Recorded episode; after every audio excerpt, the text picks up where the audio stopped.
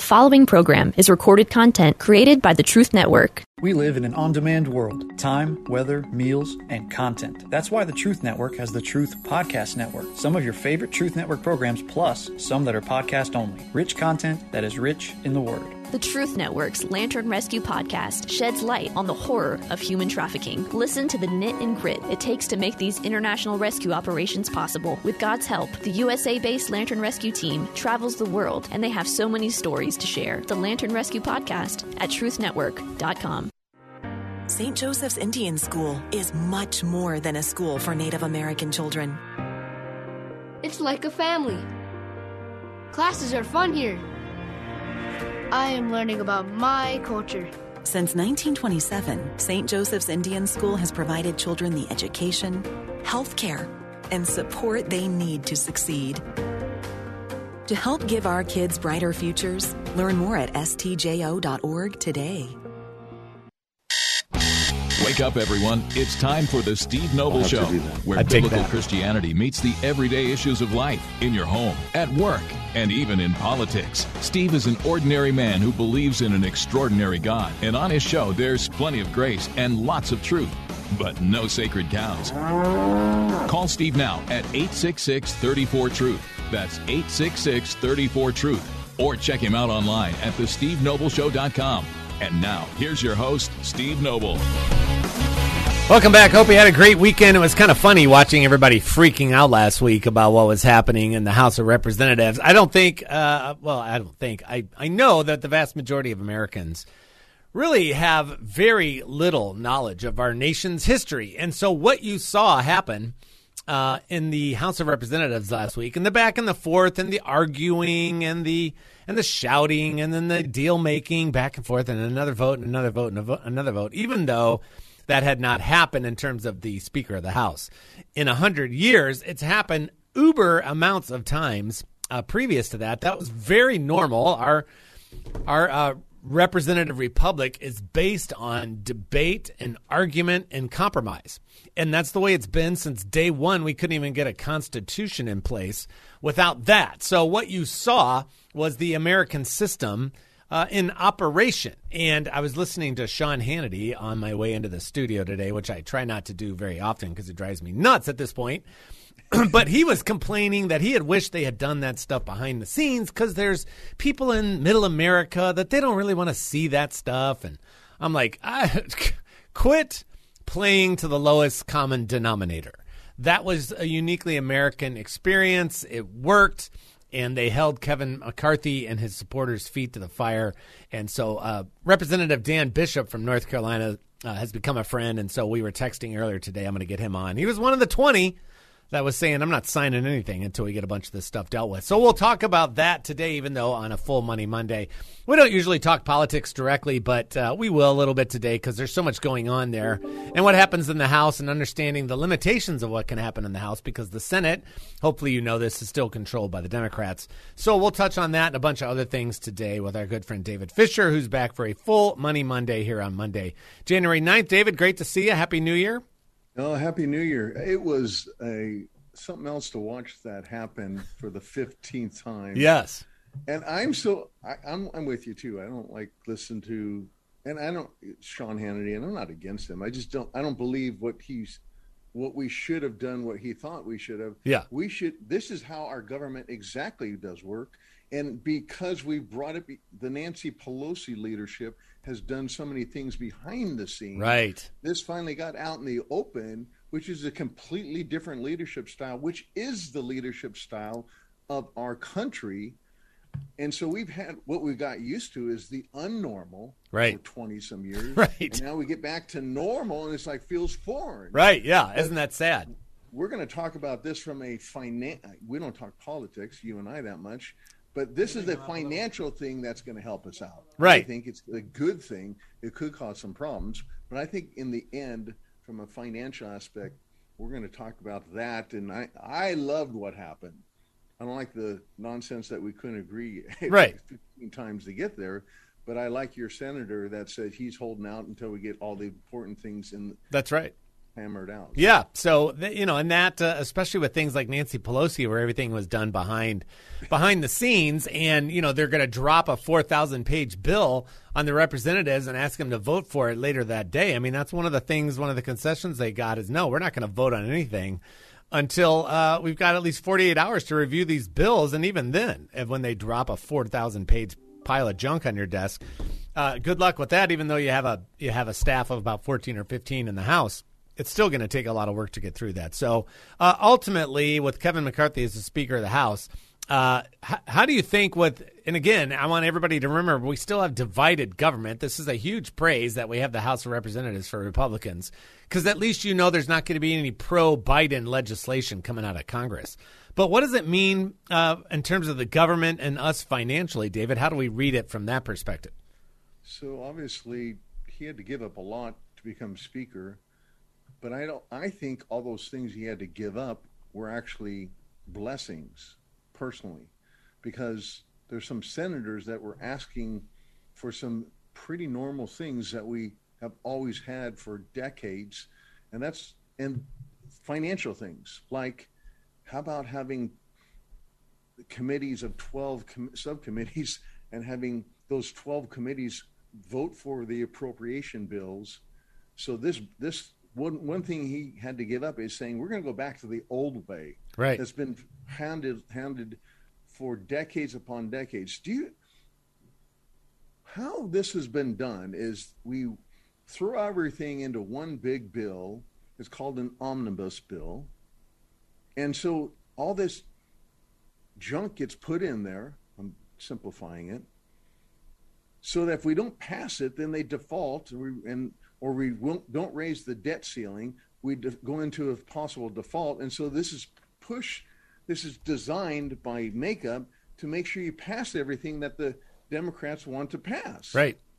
And so this new way is going back to the original way where you hammer out in 12 subcommittees the appropriations like the agricultural committee, the um, the Justice and Science and Related Agency Committees, the Food and Drug Administration, every area of the government that gets funding, each one stands on their own, and that goes before a bill on its own, not with all these little things that gets hidden in it. And that's what this this vote was about, and we got it. Yeah. So now we don't have we all those bills those 12 bills appropriation bills are passed before the end of the year. And so when we pass a budget we know that these 12 bills are going to be included in. It it's not a a debate anymore. The last time we had this thing happen that way was clinton was in office. Oh boy. And we've only done it four times in 40 years. So this whole new way of doing things under the pelosi influence regime her saying this is the norm that's not the norm. We're getting back to the norm right. under this and we're getting back to term limits. We're also going to say you have 72 hours minimum to read uh, read the bill. So in other words this whole idea of the Obamacare Act say right. pass the bill read it later. Yeah that's what Nancy said. We'll we, we'll we'll know what's in the bill after we pass it. We'll read it after we pass it. So we're not tying everything to a debt ceiling. In fact they're they want to have a clean debt increase now, and Republicans that have been pushing for this, they got a lot of things done, but I think the biggest thing is the appropriations bill. Yeah. That's how the country is normally being run.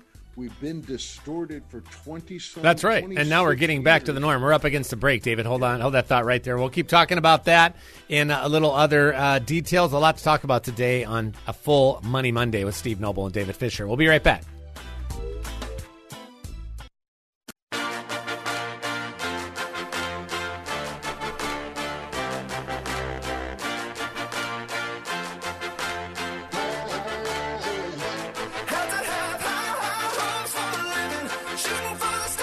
Welcome back. It's Steve Noble, the Steve Noble Show, a full Money Monday today with our good friend David Fisher from Landmark Capital. LandmarkGold.com is his website, as always. And talking about a little bit about politics because uh, the question from a Money Monday perspective, David, is how much does this change in leadership in the House, the House only, not the Senate? So now you have a divided Congress. So the House under Republican control and the leadership of Kevin McCarthy can pass all kinds of uber conservative stuff. They can pass all kinds of fiscally responsible stuff, but it's going to go over to the Democrats and the Senate, and they're going to reject every single piece of it. And so, at least we know that nothing uh, Biden would love is going to be coming out of Congress. So it's a stalemate. It's going to be kind of frozen there. Uh, but uh, are there some upsides to any of this? You were mentioning as they came up with some of the rules that they'll actually go back to normal when it comes to dealing with budgetary issues and break it down into the 12 different committees who deal with it based on subjects so that once you have a, a, a budget bill come through, you know it's already been argued uh, and it's split up into a, understandable and, and, logical points. But but what else that might happen here? And, and I know we got to talk about the IRS and all that. But how could this be positive for us financially? So this, you know, the old adage, lead by example. We're actually doing it the way the Constitution was set up to do it. Yeah. Back to the, you know, back to square one, as they say. And so hopefully this is going to put some pressure on the Democratic side to get back to square one too, so we can actually and it does it doesn't take away debate. In fact, this might increase debate. I think it would, and this could maybe increase such debate on the floor where we might have people, you know, wanting to fist fight. They kind, yeah. of, kind of came close to that, yeah. even on the fifteenth uh, vote here. And I understand that, but I'd rather have healthy debate talking about mm-hmm. the elephant in the room, saying if we don't do something about our debt, and, and instead of you know doing all or nothing, shut the government down. This because this one of the things that he had to give up was if you're going to raise the debt ceiling, you also got to lower somewhere you're going to spend. So let's get this thing balanced out. So this is could be a very good thing. It's a certainly a step in the right direction yeah. as far as your and my and many of our listeners standpoint. But you know, the minority leader Hakeem Jeffries criticized this whole yeah. thing and yeah. saying this is going to hold the American citizen captive for the next two years. I think it's going to set them free. Yep. I think it's going to, you know, where the Son is set free will be free indeed. And this is creates the the open conversation where wisdom and knowledge comes full front to the American citizen. Yeah. Those that want to watch this.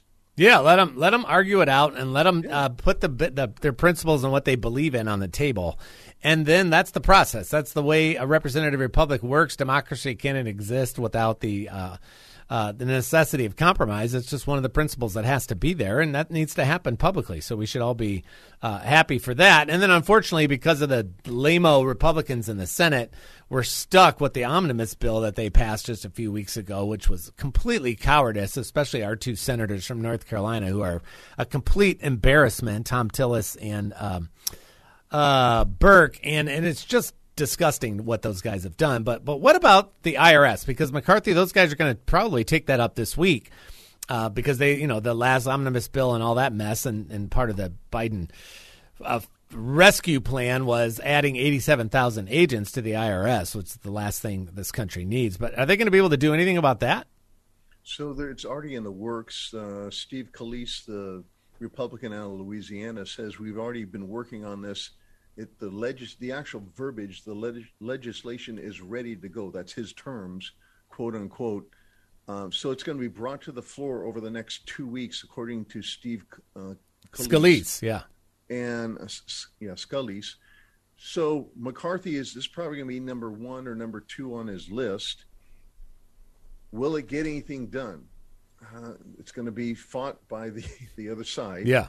Let me give you an update on how bad this is, because you remember, President Biden. And I'm not here to throw stones at presidents, but we have to call out what is wrong. Right, exactly. Wrong. Yeah, it's just the and truth. The administration clearly said it's not going to target anybody under four hundred thousand in their in their salary in their what their what they made per year. Well, I have in my hand the report uh, that was produced last Wednesday from Syracuse University Transactional Records Access Clearinghouse are called TRAC.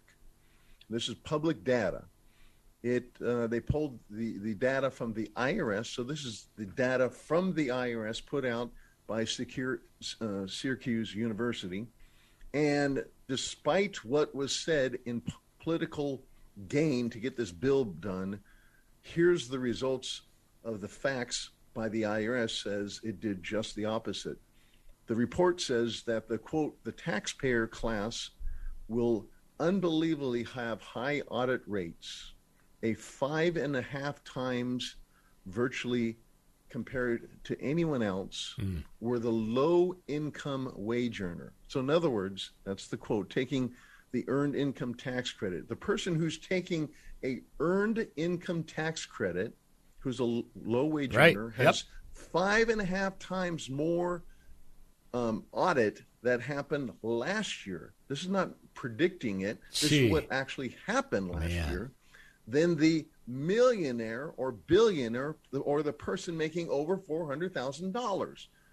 They also went on and said that noting the poorest taxpayers are the easy marks in the era when IRS increasingly re- relies upon correspondent audits, yet doesn't have the resource resources, excuse me, to assist taxpayers or to answer their questions. So, in other words, these low income people who had more questions probably than high income couldn't get somebody to answer the phone Right. the IRS to Right. help them out because there was not enough funding. That's what this funding is supposed to be for. But where it's going is to audit the low income wage earner and make sure IRS agents carry a gun and can can um, arrest people. So this is completely opposite of what we were told in the Inflation Reduction Act. But wait a minute. I, I thought the Democrat Party was the champion of the little guy. Again, that's verbiage and rhetoric Right. and political talk. It sounds more like the opposite of Robin Hood. We rob the poor to pay the rich, right?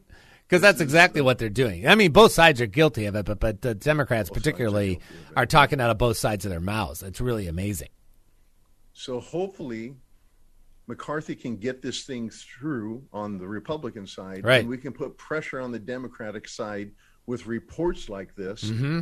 and hopefully it becomes public enough that it will steer either the Democratic side to defund some of this, and or the next major voting in two years, we will have a different type of leadership in office, Yeah. and we can get this thing put in proper perspective. Yeah, this is you really have to remember that they're that they're and, and they don't have a choice. They have to play the long game here. Yes, Because they can't play the short game because of the Senate is still controlled by the Democrats, which a lot of people uh, get the blame for that. But coming in two years, if you have the right lineup in terms of a presidential candidate, I would suggest that should be DeSantis. And and then if you could actually, and the Democrats actually, if you look at who's up in the Senate in 2024, they are much more vulnerable than the Republicans. They they're very vulnerable in the next Senate race uh, coming up in two years. So we'll see about that when we come back. Let's let's talk about spending and debt. Uh, do we have any hope whatsoever in 2023 that that's going to slow down at all? We'll talk about that. Uh, is 2023 going to be a booming year? Other people are saying it is. Other people are saying it's going to be worse. And then, of course, we'll talk about gold and silver with David Fisher when we come back right after this.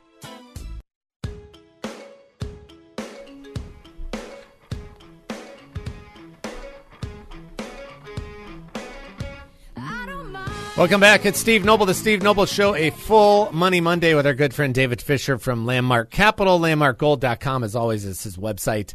Uh, spending and debt in 2023. David, do we have uh, any hope there now that we've have the, the Republicans have control of the House? And they can apply pressure. I think they can use a spotlight. One of the things that I'm most excited about is going to be investigations. They're going to go investigation crazy, which needs to happen because there's so much garbage going on up there in the swamp, and, and really hope that they actually do that and that they'll get enough media to pay attention that we can actually get to some truth here in our country. But in terms of spending and debt, do we have any hope whatsoever that anything is going to move in the right direction this year? Well, I, th- I think, and maybe this is more my wishful thinking of our country, of the best intent it really has and wants to do, uh, because we're going to have some gridlock now. I think we're going to have less spending. I think that's a given. Uh, but I look at it, this is kind of like, uh, oh, you wrecked your car. Maybe you can still drive it. It doesn't look the same, but you, now you got to pay for the fix of it. Right. So the fix is coming for our debt. And I, I did, I was thinking about you that, uh, yesterday and Saturday afternoon because I went to the National Debt Clock Oh, boy. and did a lot of work and did some comparisons because I know that you bring that up quite a bit. And, you know, I've used it before, but I never have researched it as in depth mm-hmm. as I did over this weekend. Let me share something that was kind of a startling fact that concurs, confirms, excuse me, what we've been talking about foreigners selling our debt. So, what's been happening? Obviously, the debt's been going up. If we go back to year 2000, the national debt was at 5.7 trillion dollars. You can go to the national debt clock, do like you said, go into the time machine and go backwards.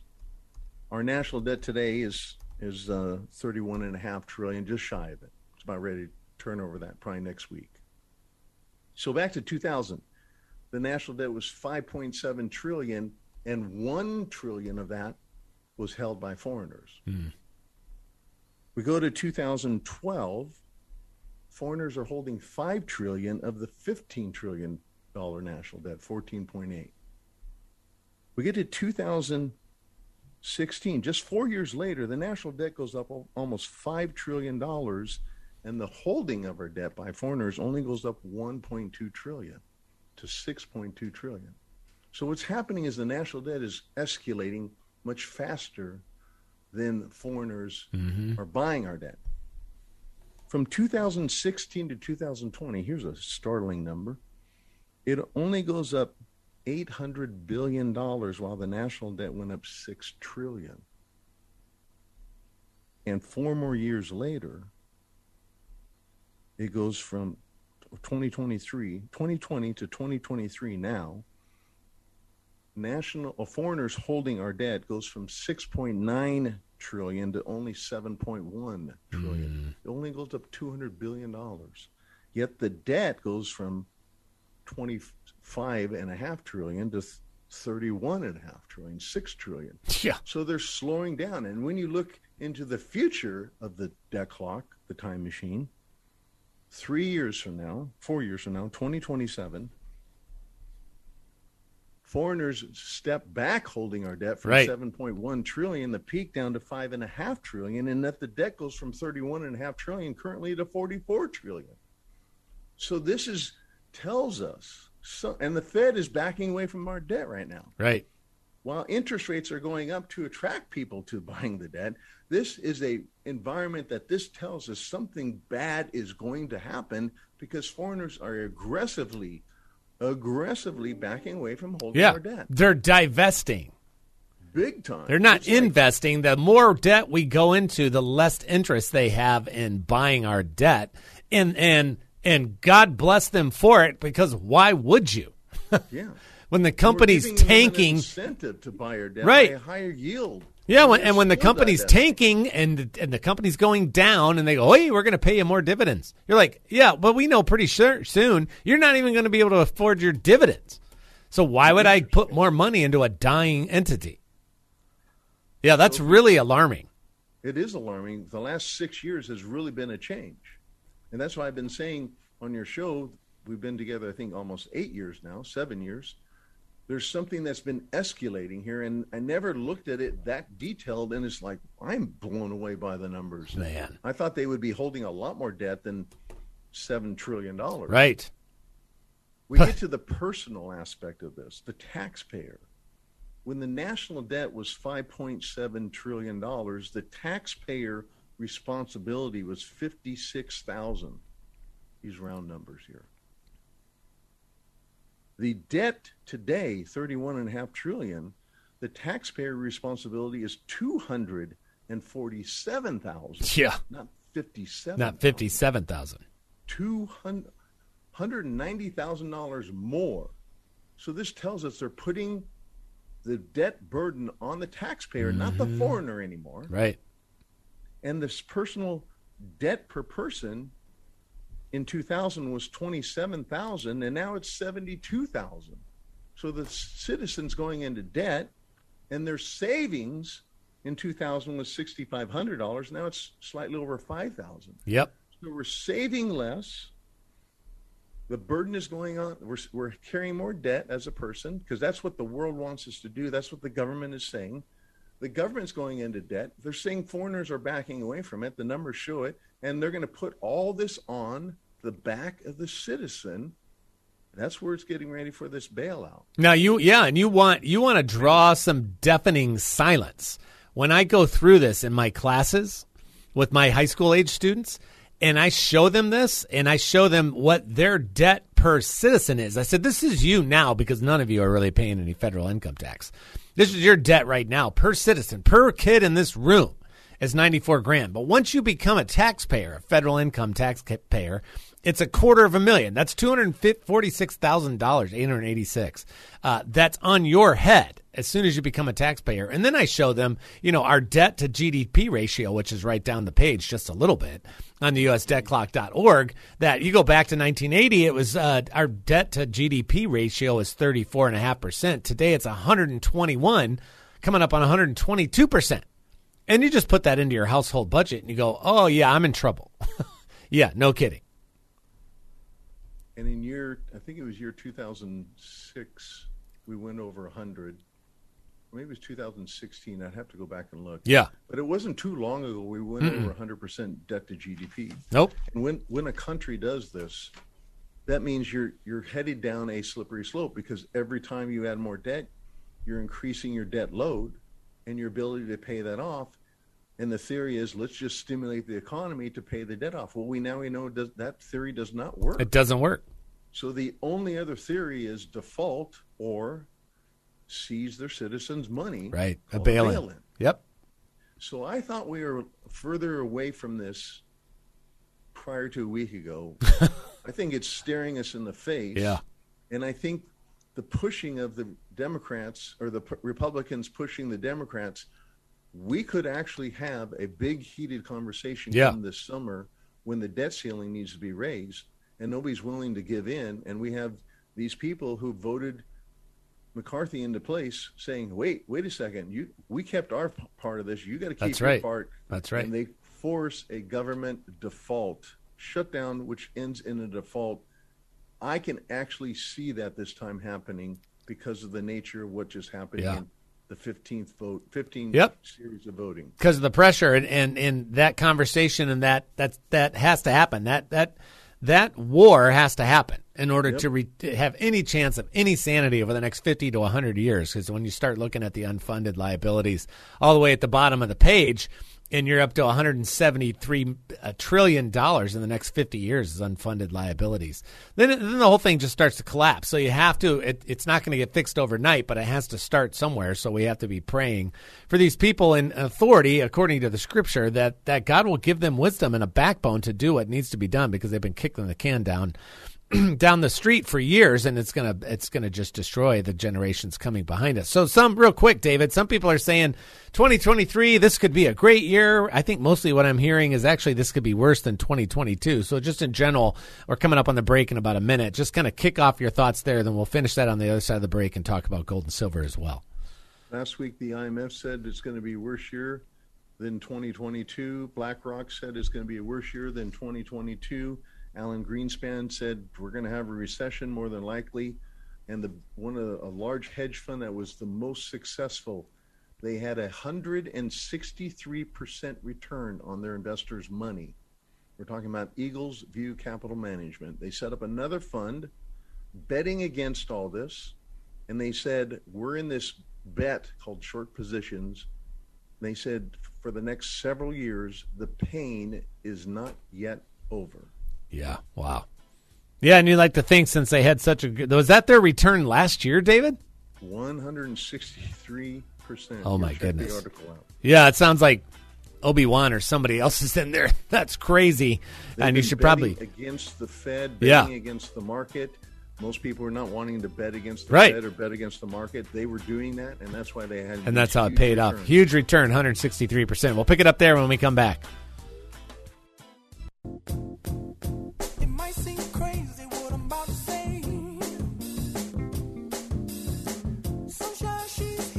Welcome back. It's Steve Noble, the Steve Noble Show. Great to be with you today with our good friend David Fisher from Landmark Capital. LandmarkGold.com is his website, as always.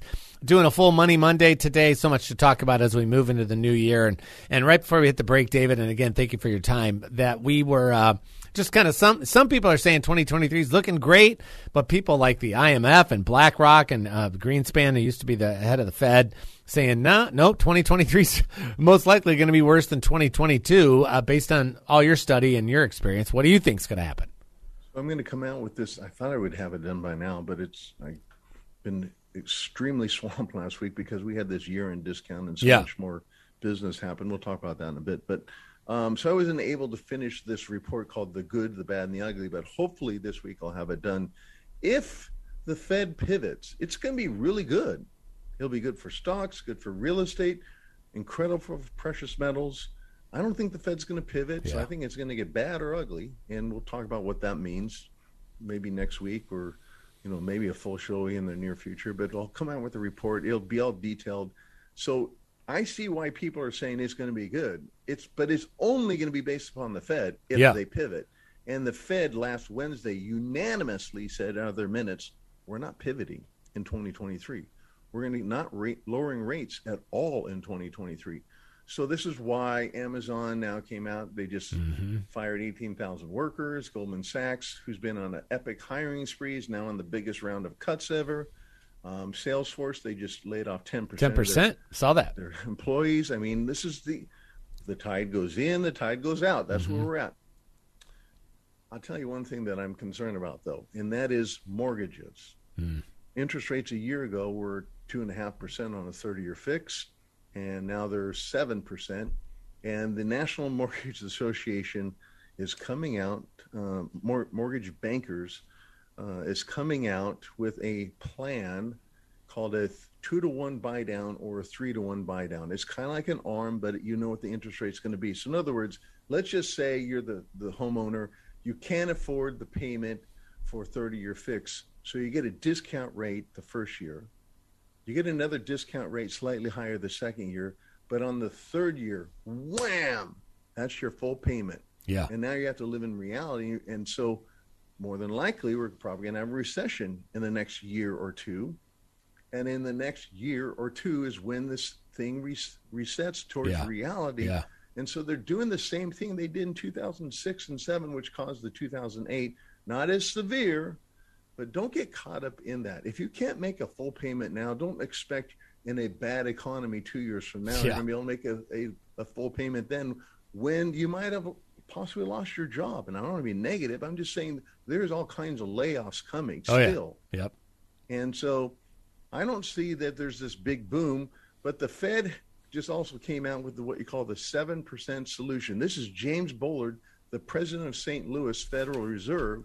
He's saying we need to raise rates to 7% this year. Whoa. That's two and a half percent higher than we are right, now. right now, now. Right. which would go in line with what I've been saying they needed to get it to or higher to get inflation under control. He's finally the first Fed Wow. president saying, talking normalcy. I mean, I don't like a seven plus percent ratio. No, it's brutal. Rate, but historically, that's where we need to be or higher, probably closer to eight, eight and a half, to get inflation under control. And as a result of all this, big banks are in trouble. They're, or they're saying big banks are saying 2023 spells trouble, high interest rate. The Fed's not going to, you know, pivot. All Yeah, these things yeah, man. out of the 20 out of the, the largest banks, 23 largest financial institutions, and two thirds of them are saying we're going to have problems in 2023.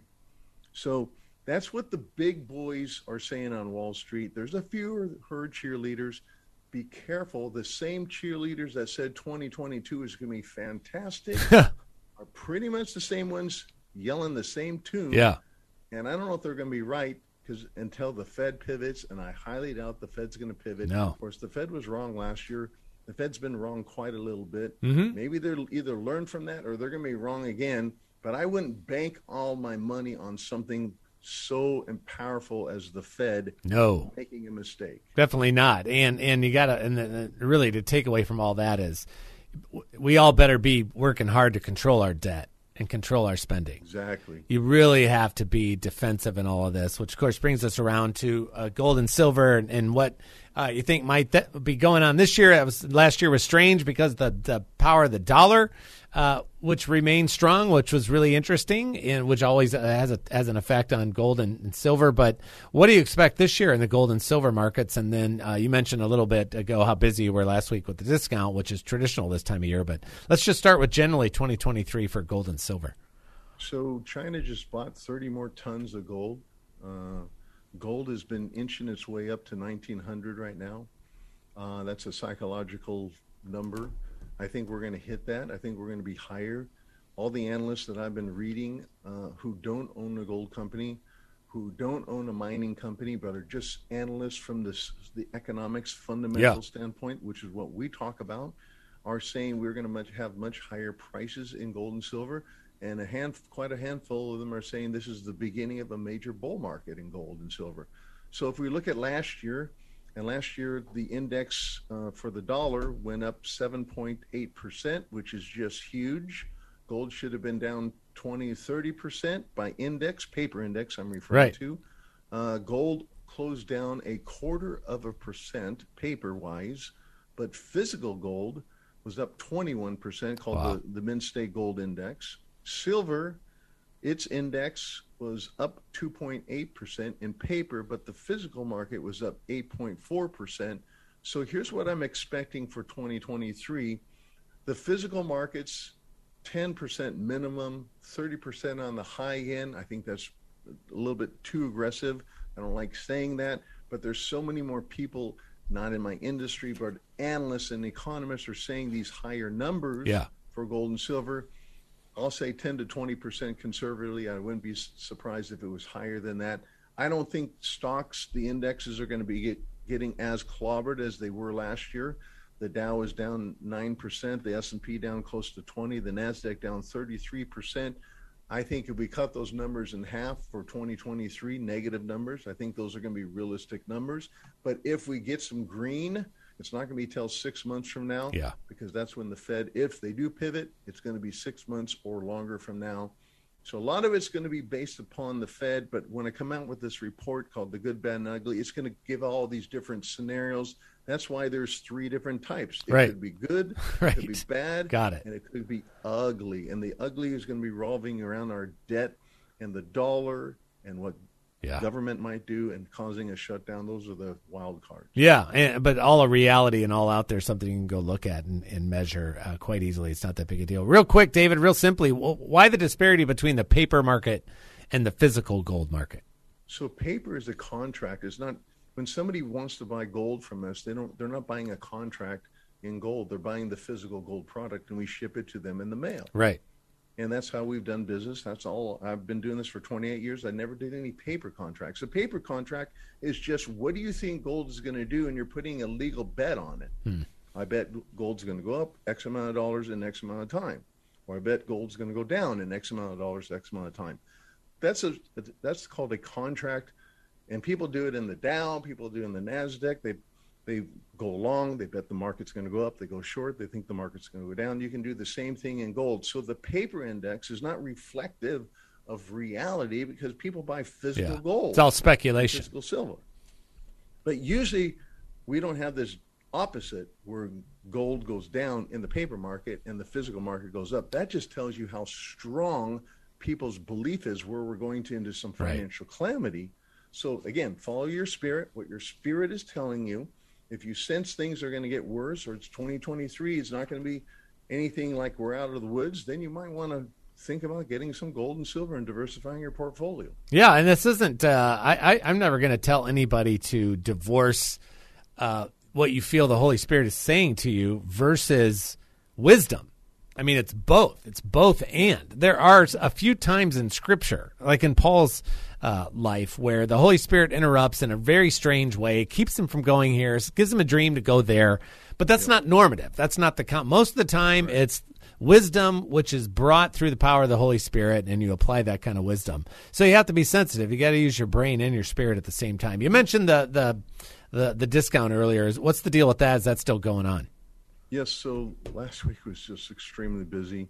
Um, this happens because wholesalers have to pay an inventory tax Ah. in- at the end of the year. And so most people don't know about this because in most of my industry, they don't pass this discount savings off to the client, but Landmark Capital does. So I was like, quote, Santa, if you want to put it that way, loading up the sleigh in December. Tons and tons of discounted products were coming my way, and I was buying a lot of it waiting for January. Thought Yeah. we'd try something different instead of make it in a rush between Christmas and New Year's. I said, let's just make this easy on the client. easy on us too. Let's just apply this Another program powered by the Truth Network. whole thing all at once.